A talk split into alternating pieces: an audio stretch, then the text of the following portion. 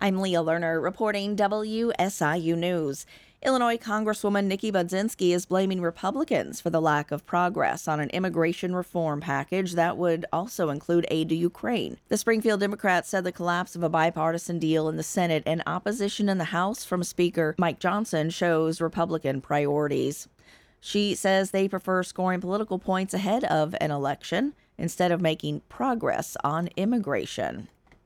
We need to be providing additional resources to the border, more border patrol. We need more technology invested in the border. That's what's going to help us prevent things like fentanyl from getting across our border into the United States. But Budzinski says immigration reform should also improve the asylum seeking process. She says legislation should she introduced earlier this month would create a pathway to U.S. residency for people who want to enter the U.S. legally. An Illinois nonprofit is getting $160 million from the National Science Foundation to study new, more efficient ways to remove forever chemicals from tap water. Current, a water innovation incubator, focuses largely on removing harmful substances like PFAS from the water supply.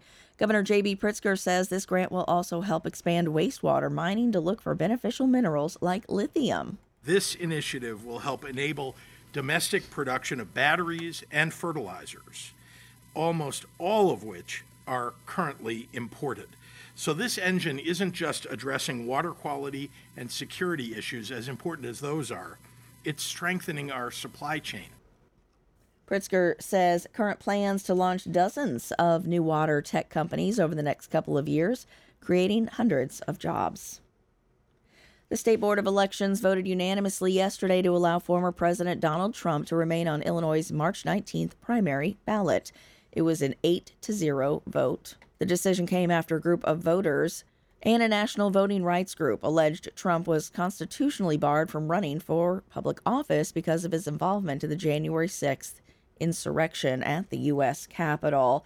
Trump's lawyers argued the state elections board lacked legal authority to interpret the 14th Amendment's insurrection clause. This is WSIU.